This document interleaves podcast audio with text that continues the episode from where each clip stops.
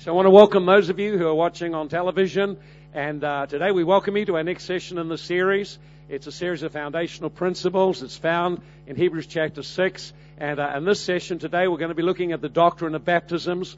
I encourage you to have a Bible, to read your Bible, to uh, follow along the scriptures that we share, and open your heart to let the Spirit of God touch you and change you right where you are. We will pray for you right at the end of the session, and we'll believe for the Spirit of God to come into the room where you're watching and to touch your life very, very powerfully. Let's just open our, our uh, Bible in Hebrews 6, and uh, we started uh, a couple of weeks ago, and uh, let's read the first few verses in Hebrews chapter 6. And Paul is, uh, the author is writing, he's saying, leaving the discussions of the elementary principles of Christ, let us go on to perfection or maturity, not laying again the foundation of repentance from dead works, of faith towards God, of the doctrine of baptisms, of the laying on of hands, of resurrection of the dead, and of eternal judgment. And this we will do if God permits. And so the author is uh, uh, speaking, first of all, about the challenges that these Christian believers were very mature. They actually should be teaching the Word of God. They should have enough in them now to be able to instruct others, help others, and yet they remained immature. They remained spiritually like infants. And so he says, well, we want all of us, let us all go on to maturity. In other words, God's goal for every one of us as a believer is to grow into maturity. But for that to happen, he says there are two things need to happen. Number one, you must have a foundation in your life. If the foundation is not laid, you cannot become all that God intended you to become. It is impossible. See? And the second thing is, and you can't go on to maturity unless God permits. So God has a vital part in your growth and development to fulfill your course and your destiny. If you wish to remain a child, well, that's fine but it's not what God has planned for you, and you're selling yourself short of all that God intends. So you notice he says here, laying a foundation, and the foundation of any building is unseen. It's under the building, supports the building, and we saw in uh, Christchurch during the earthquake, if the foundations aren't secure and the ground it stands on is not secure, then the whole building can collapse very, easily. And so there is a foundation to be built into your life. It is a spiritual foundation. It is something real and substantial. When it's there, you can build your life. When it isn't there, your life just goes in what seems to be a cycle of the same kinds of things, and you never grow up and never mature. That's not God's plan. God's plan is for us to grow and to represent Him and to advance His kingdom everywhere that He positions us. So we saw the first two of these foundations. Number one was repentance from dead works the turning away and abandoning activities and things that we do, trying to somehow gain favor with God, uh, dead works that have no life in them, that are full of duty and guilt, obligation, uh, motivated by fear and the wrong kinds of motivations. Any work and activity not motivated by love and a response from God uh, becomes a dead work. And the second one was faith, trust in the living God. And we shared some aspects that without faith it's impossible to please God. We must learn how to lean on Him and to trust in Him. And it's, it's not just something you start your journey with, it's something you continue walking in. And the biggest challenge in all of that is the challenge to let go control and to learn how to trust. And so then we come to the next one. You notice it says that the foundation here is the doctrine of baptisms. So, in other words, the teaching concerning baptisms is the thing that becomes the foundation in your life. So people say, well, I don't understand what that is about. Well, the word doctrine just means literally to teach or to instruct. But when we think of that, we think from a Western viewpoint. We think like this. We think, oh, I got something to learn. And so I've read the book. I got some information. That's it. But from a Hebrew point of view, doctrine was something you believed and put into daily practice. There was no such thing in the Hebrew culture that doctrine and lifestyle were separated. That is a Greek concept. So when it says about the doctrine, it's talking about beliefs which you live out in your life. So the beliefs, the teaching, the insight concerning baptism is something for you to live out daily in your life. And as you live it out, a foundation for building a life with God is established. So when most people read that, they overlook the word doctrine straight away and they just think baptism, oh, I've been baptized. But when you look at their life, it's evident that they're not living with a foundation properly established. They've had an experience, but the foundation has not been properly put in their life. That's why they can't stand. And so the foundation here is the teaching that surrounds baptisms, plural, more than one baptism. And so God wants us, if we're going to grow and mature and have insight, to understand what is the teaching associated with baptism and then embrace that insight and begin to live that out. So when we see that, then we realize then, let's have a look at the word baptism, first of all. Uh, if I just read a couple of scriptures to you in Mark chapter 4, verse 20. And uh, the word baptism, of course, uh, is a word where you read it and you think baptism. Well, I don't know. Well, I'm from the Anglicans or from the Catholics. Well, you take the child and you sprinkle on them. And that's that's what baptism meant for me when I was growing up. Uh, you may have the word baptism. You've been a Pentecostal church. Maybe, like me, later on you went down the river and got baptized in a river. So that's what it means to you. The word baptism uh, is a. This is what happened originally when it was in the uh, original language. Uh, King James, when he got it translated, didn't want to offend the local church of his day, so he said, "Don't do anything that'll upset them." So what they did was they just translated the word baptizo and made it baptism, and so they never really translated it. And if you really want to understand what the word is, you've got to see how they used it. So in Mark, it tells us that Jesus, uh, here's the scripture here. It says that Jesus, uh, let's uh, see if I can find it here. Uh, Mark, uh, uh, around about 14, verse 20, it said, One of the twelve who dips his finger in the water with me. That word to dip into the water is the word bapto, word baptism. So to dip into the water. So bapto always is, is the root from which baptism comes. It means you dip into something. It's never a sprinkling on. It's always an immersion into something. Uh, in another scripture, Luke 16, 24, uh, the, the, man in hell cries out, Send Lazarus that he may dip the finger of his, uh, tip of his finger in water and give it to me to drink because I'm tormented. So notice, dip the finger into water. So it's an immersion. If a boat sank, it was bapto. It was baptized. It sank into the water. If you dye a garment, you bapto it. You pour, put it into the dye and it comes out and it's changed. So always the thinking and understanding to a Hebrew reading this is very, very simple. To baptize someone is to immerse them completely into something. You are always baptized into something. So as we look at the word, what these different baptisms are, I want you to think that you are placed into something.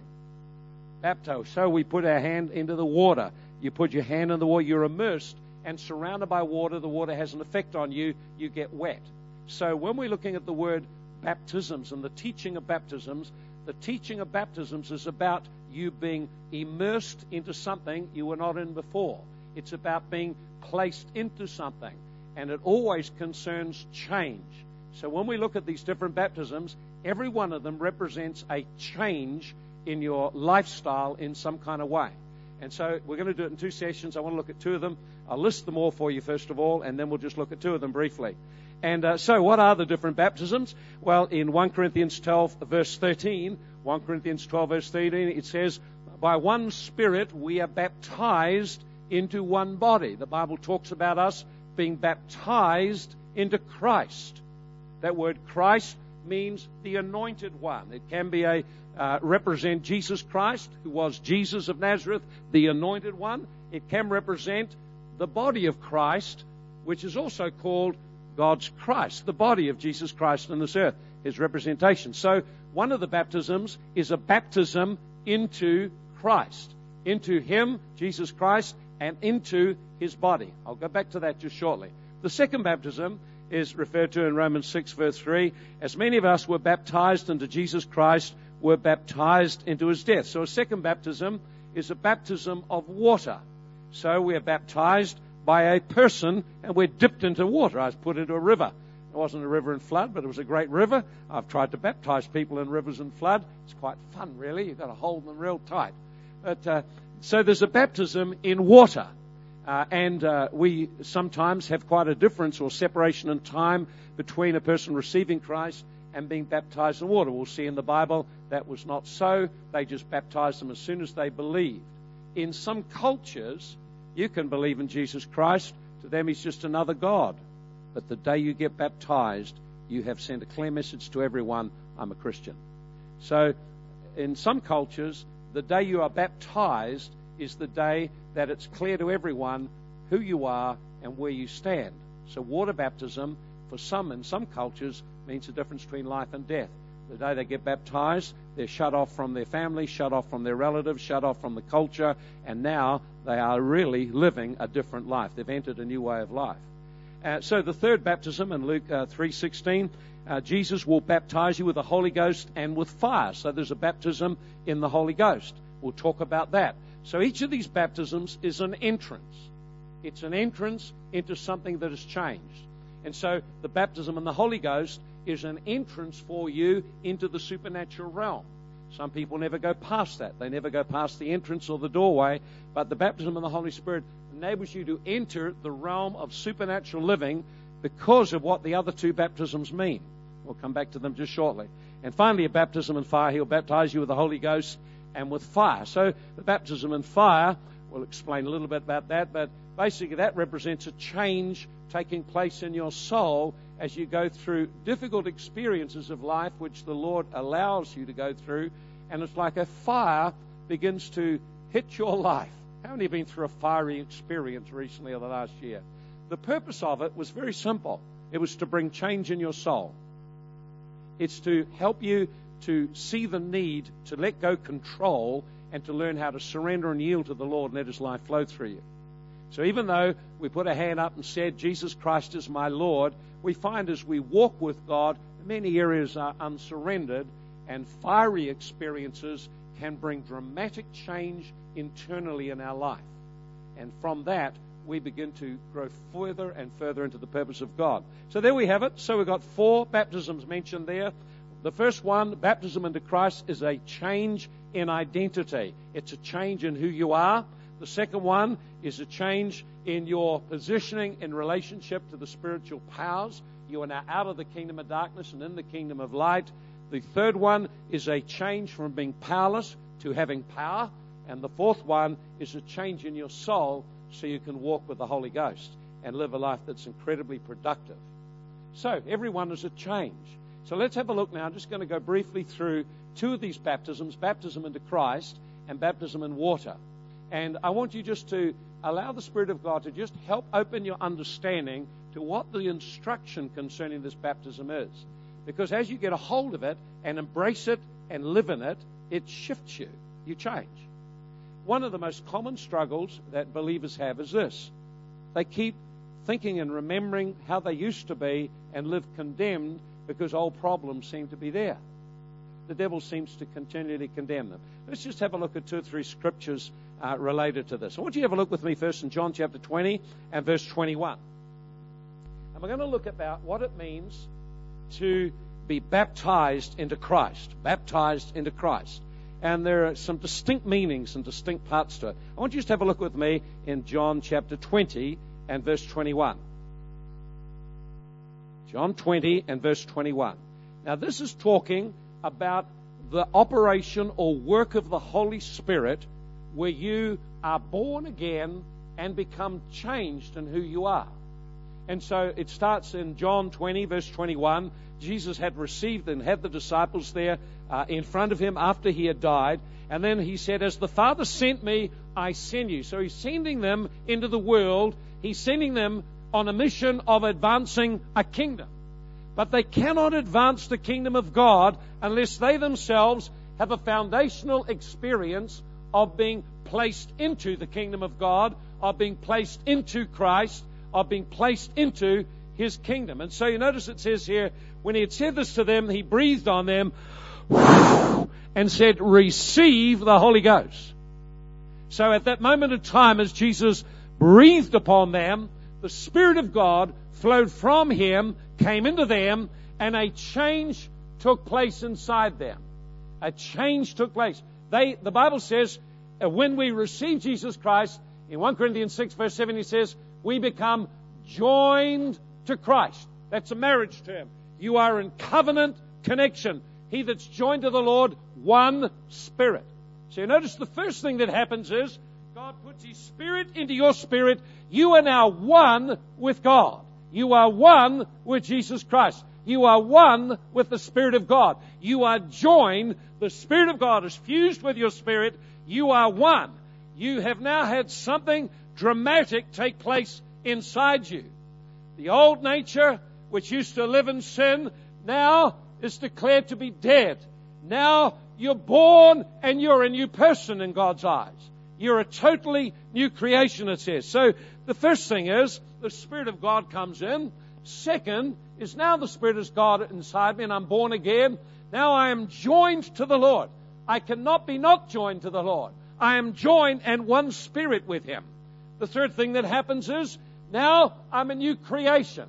In 2 Corinthians 5:17, it tells us, now you become a new creation. The old has passed away.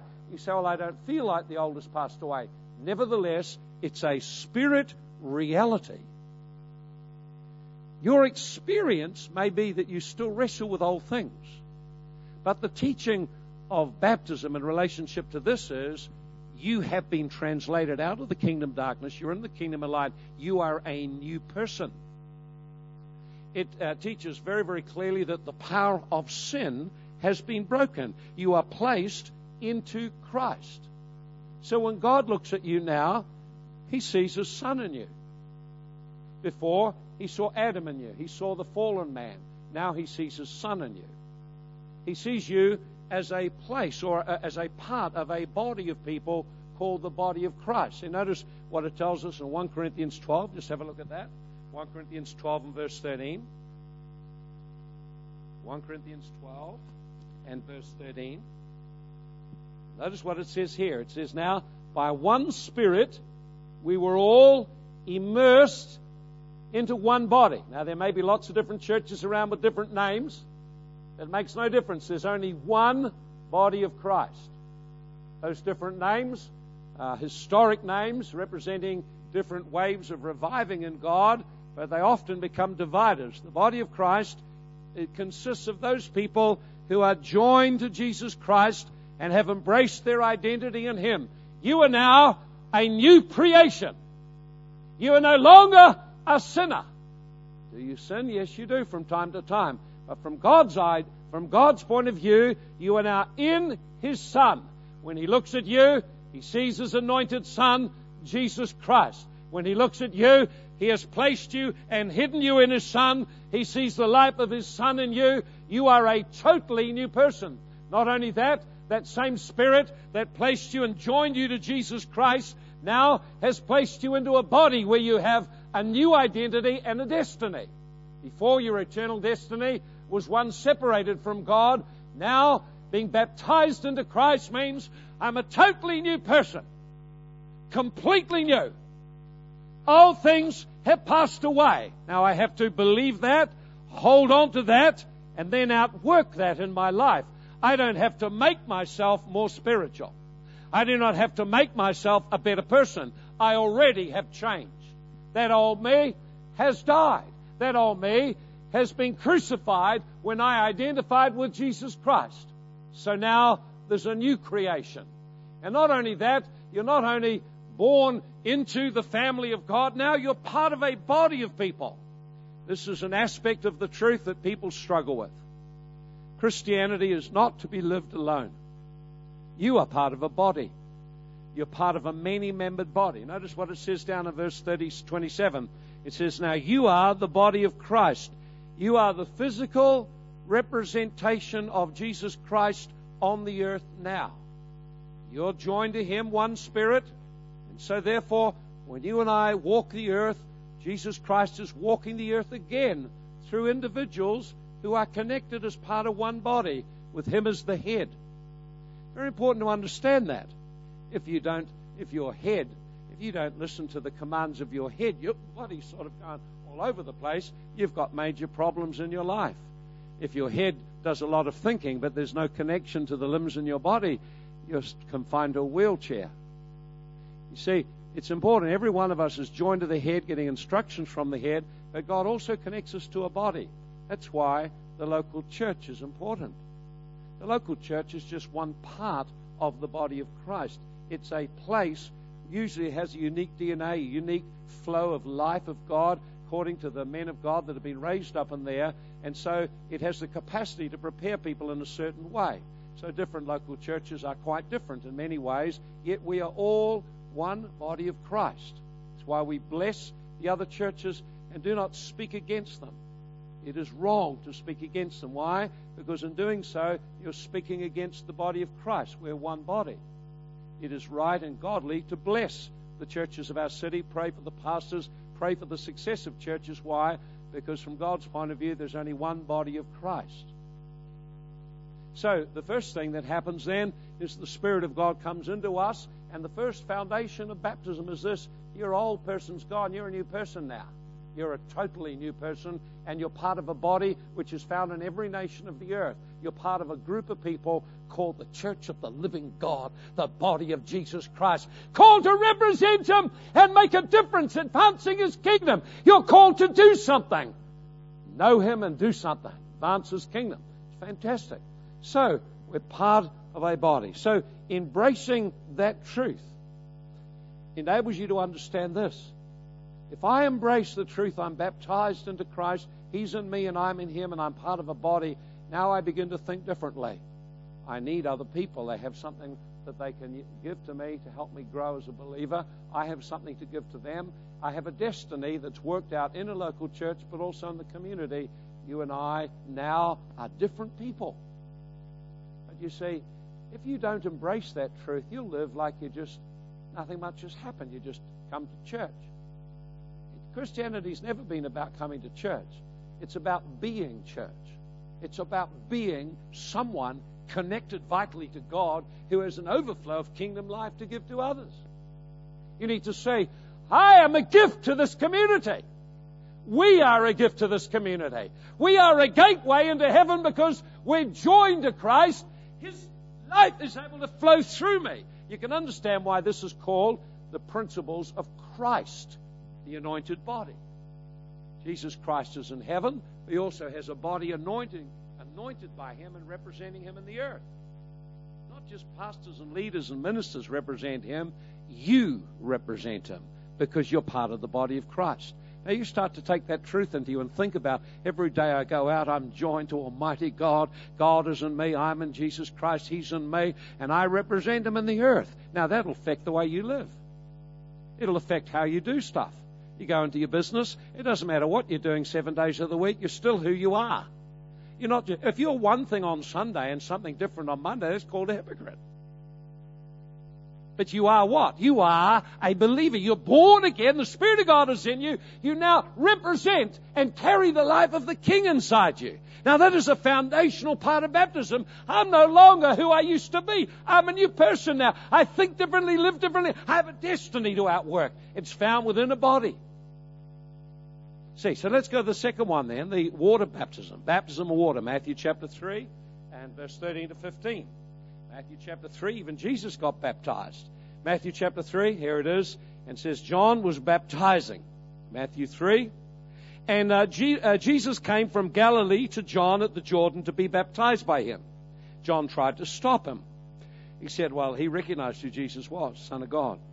I need to be baptized you, and you're coming to, you're coming to me. Jesus said, Now notice this. Permit it to be so, for it is fitting for us to fulfill all righteousness. Now, John's baptism was a baptism in repentance. He required that men repent of their sin, believe in God, and then he would baptize them. Always repenting of sin and believing in God comes before baptizing them. When the Pharisees came to him, he wouldn't baptize them. He said, Your life doesn't show up that you have repented and believed. You're just turning up because you want to be a part of the crowd and don't want to miss out on anything. Your motives aren't right. So John's baptism was a baptism of repentance. It was only a partial thing to prepare the way for Jesus Christ coming. Now, Jesus committed no sin. He had no need to be water baptized. Nevertheless, he said, It's right that I do this. It is right that I do this. So, you notice this that Jesus had committed no sin.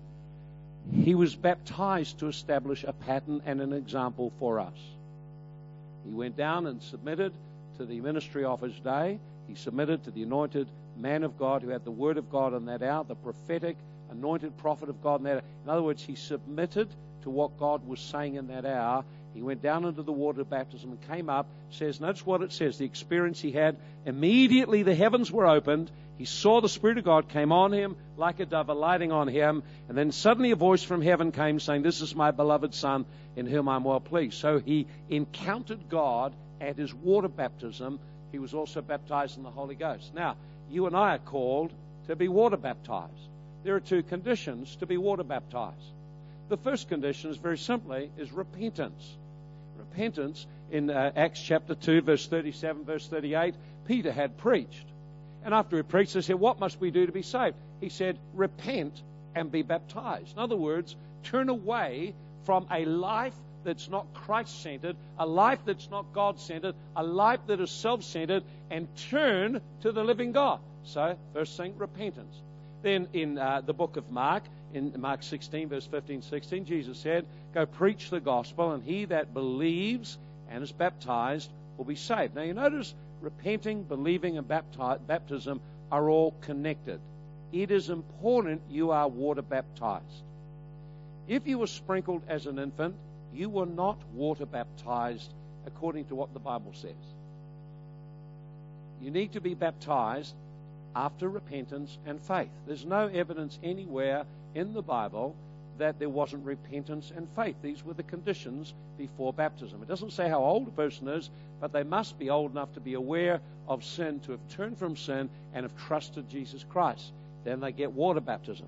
So, what is the. Con- so, notice this that water baptism itself is built on the foundation of repentance, faith in Christ, Spirit of God's come in, you've been brought into Christ, into the body of Christ. Now, what's the obvious thing to do? The obvious thing to do is to bury in a symbolic way, in a representative way, to make a statement outwardly of the change that's taken place inwardly.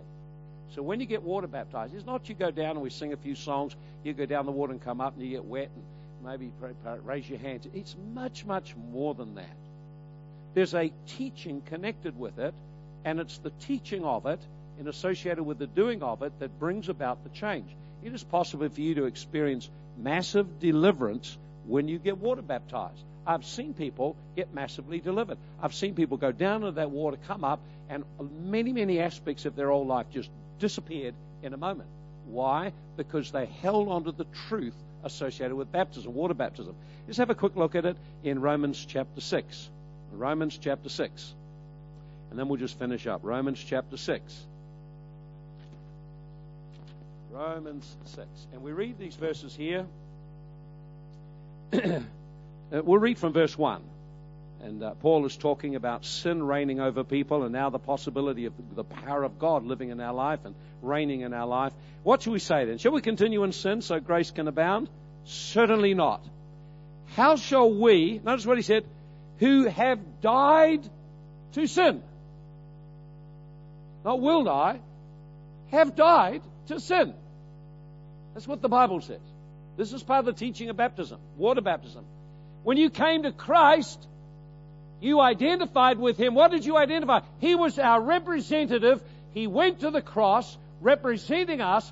He died as our representative. He was buried as our representative. He rose by faith in the power of God and is alive and full of resurrection life. And now listen, here's what baptism is. Baptism, we identify with what He has done. Notice what it says here. Shall we who have died to sin? You've already died to sin. You're dead to sin. Before you were Christian, sin had power over you. You had no power over sin. You could discipline your life.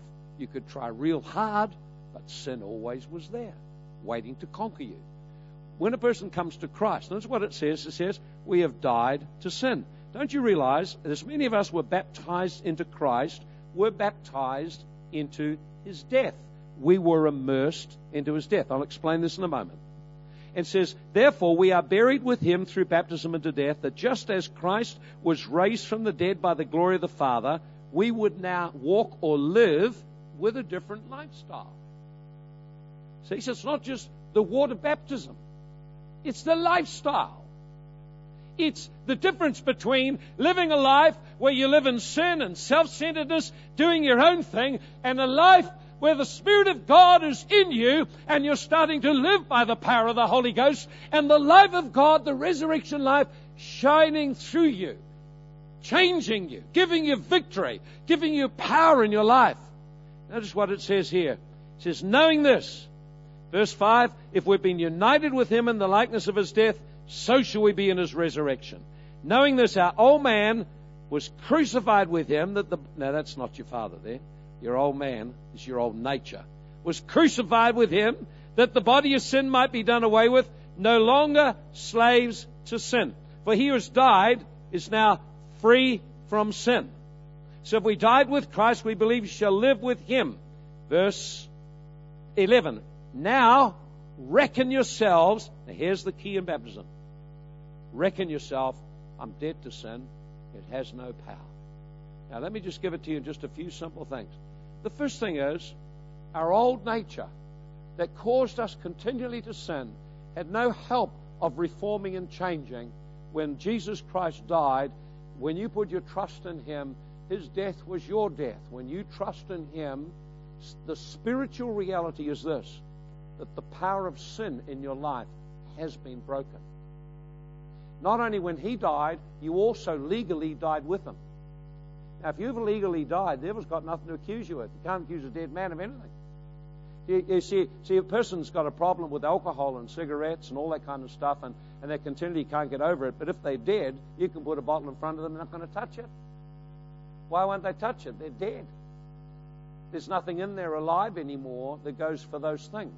So what he's saying is this: that when Christ died on the cross, if you put your trust in Christ, then God considers it a legal reality that you died then. You literally died. Your old nature, its power was completely broken and was taken to the cross and died with you. The only thing you could do with a person who's dead is bury them. So you bury them under the ground. So not only were we crucified with Christ when he was buried, we were buried with him. And what happened then? Power of God raised him up to live with the resurrection life. So these are the realities now that you are free from the power of sin. So, how do you get free from the power of sin? Well, here's the thing most people try and do they just try harder. And when you try harder, you're always condemned. You need to be able to be in a place. See, when you get water baptized, I get water baptized. I got water baptized. I was declaring to spirit powers. The old Mike Connell died. It's right and fitting today we bury him, and he's out of your sight legally. The new person's risen up who is joined to Jesus Christ.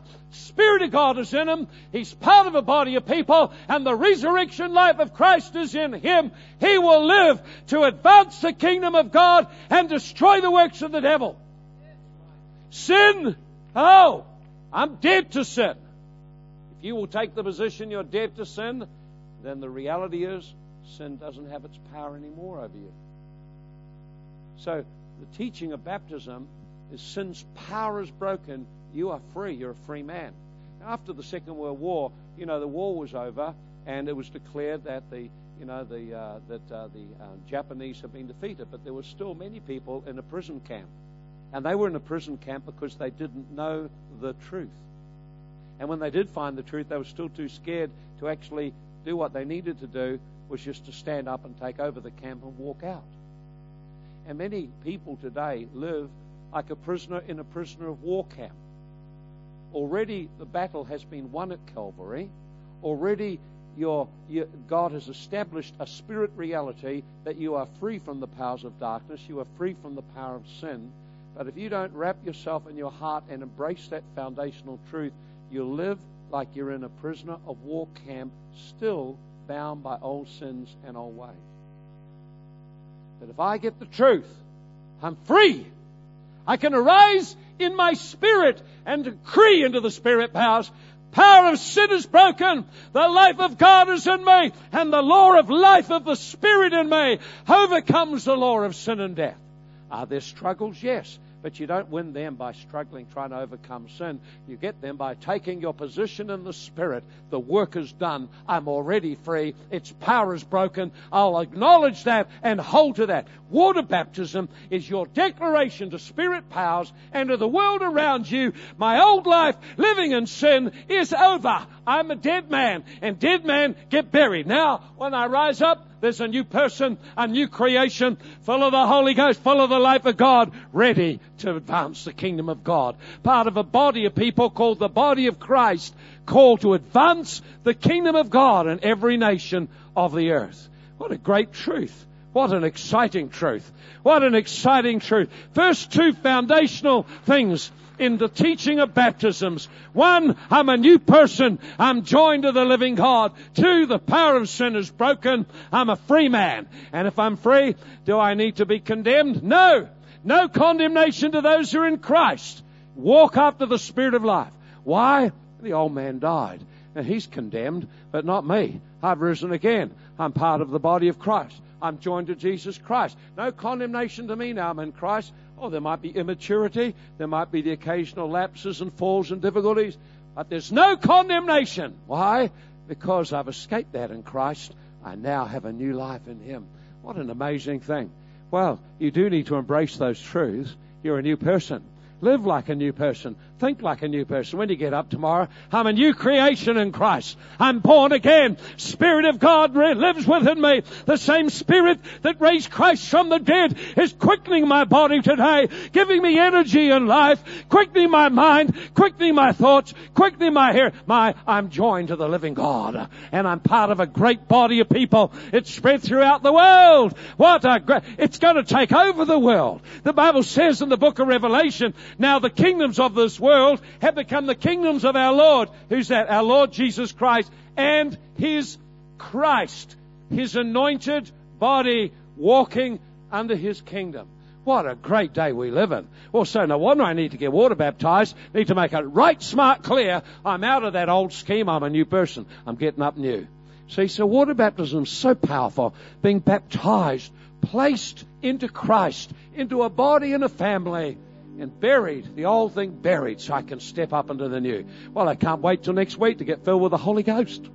So next week you want to come along, get filled with the Holy Ghost. We'll pray and lead people through to get filled with the Holy Ghost. Why? It's only the entrance. It's a baptism into a new realm. It's a baptism into a new dimension. It's a baptism into a supernatural life of the kingdom. A life of miracles uh, where the kingdom of God is advanced through people who believe. No wonder it says all in the body of Christ can prophesy. All of you can move in the gifts. Why aren't you doing it? Well, probably you've forgotten the truth of baptism about about who you really are. Oh, well, I'm just me and I'm condemned. Listen, that's not who you are. You're an anointed person. You're a person called to carry the life of God. You need to know who you are in Jesus Christ. He says, child of God. He says, born again. He says, an ambassador. He says, you are blessed with every blessing. You gotta just start to agree with what he says. That's what this baptism thing's all about. It's about being immersed into the realities of the new creation and staying there because you believe the truth. No wonder so many people just get baptized and their life doesn't change because they didn't get a hold of the foundation in their life. Oh, I'm a different person now, a new person. And that new person is a loving person, a generous person. If I read the Bible, I can find what the new person is like. The old one, well, I used to be mean and selfish and fearful, but the new creation man is a quite different person. So that's who I am. That's me. I identify with that oh, well, that's the old things just trying to come back, but that's not who I am. This is who I am. I'm loving and I'm generous. I'm full of God. And you see, who are you? You'll live out of who you believe you are. And if you still believe you're that poor wretch, lost in sin and condemned and struggling and in bondage, you will live that way. So the doctrine of baptisms is a foundation of believing that causes you to step up into the reality of who Jesus says you are. Water baptism demonstrates your belief in that. Holy Ghost baptism launches you into a reality of it in terms of power. Baptism is suffering are the experiences which we welcome and rejoice over because they enable Christ to be seen more clearly. What a great foundation. If you don't have that foundation in your life, you'll just live out of the old. You live out of the old. Why don't we just close our eyes right now? Perhaps there's someone here who's never taken the first step, and perhaps as you're watching here, you've never taken the first step to receive Jesus Christ. This is what Jesus said. He said, To as many as believed in him, he gave power to become a child of God. This is a day for you to become a child of God.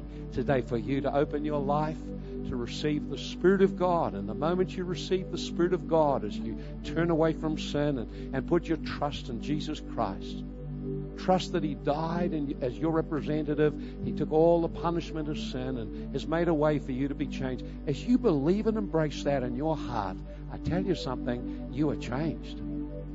You are changed. You're going to be a new person, different person. The old will have passed away, and straight away after that, you'll just want to get water baptized.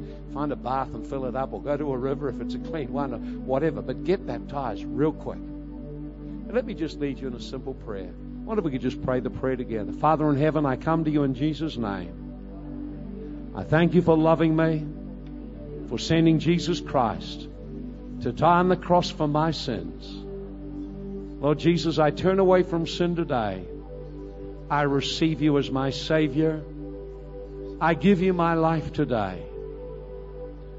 I ask you to forgive me, to make me clean inside. By faith, I receive forgiveness now. I receive your Spirit into my heart. And I give you my life today. Before heaven and earth, I declare Jesus Christ is my Savior and Lord and my friend forever.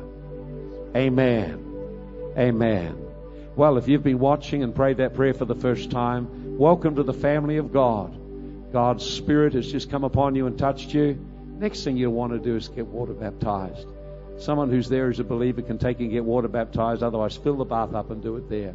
But get water baptized. Make a declaration to the Spirit powers of your identification with Jesus Christ and that you are truly rising up to be a new person.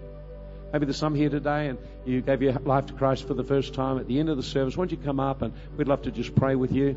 If you're here and you have never been water baptized, why don't you make the decision? We've got water baptisms coming up. Be a great thing. Just write into the office, ring up the office, put your name and say, I'm going to be water baptized.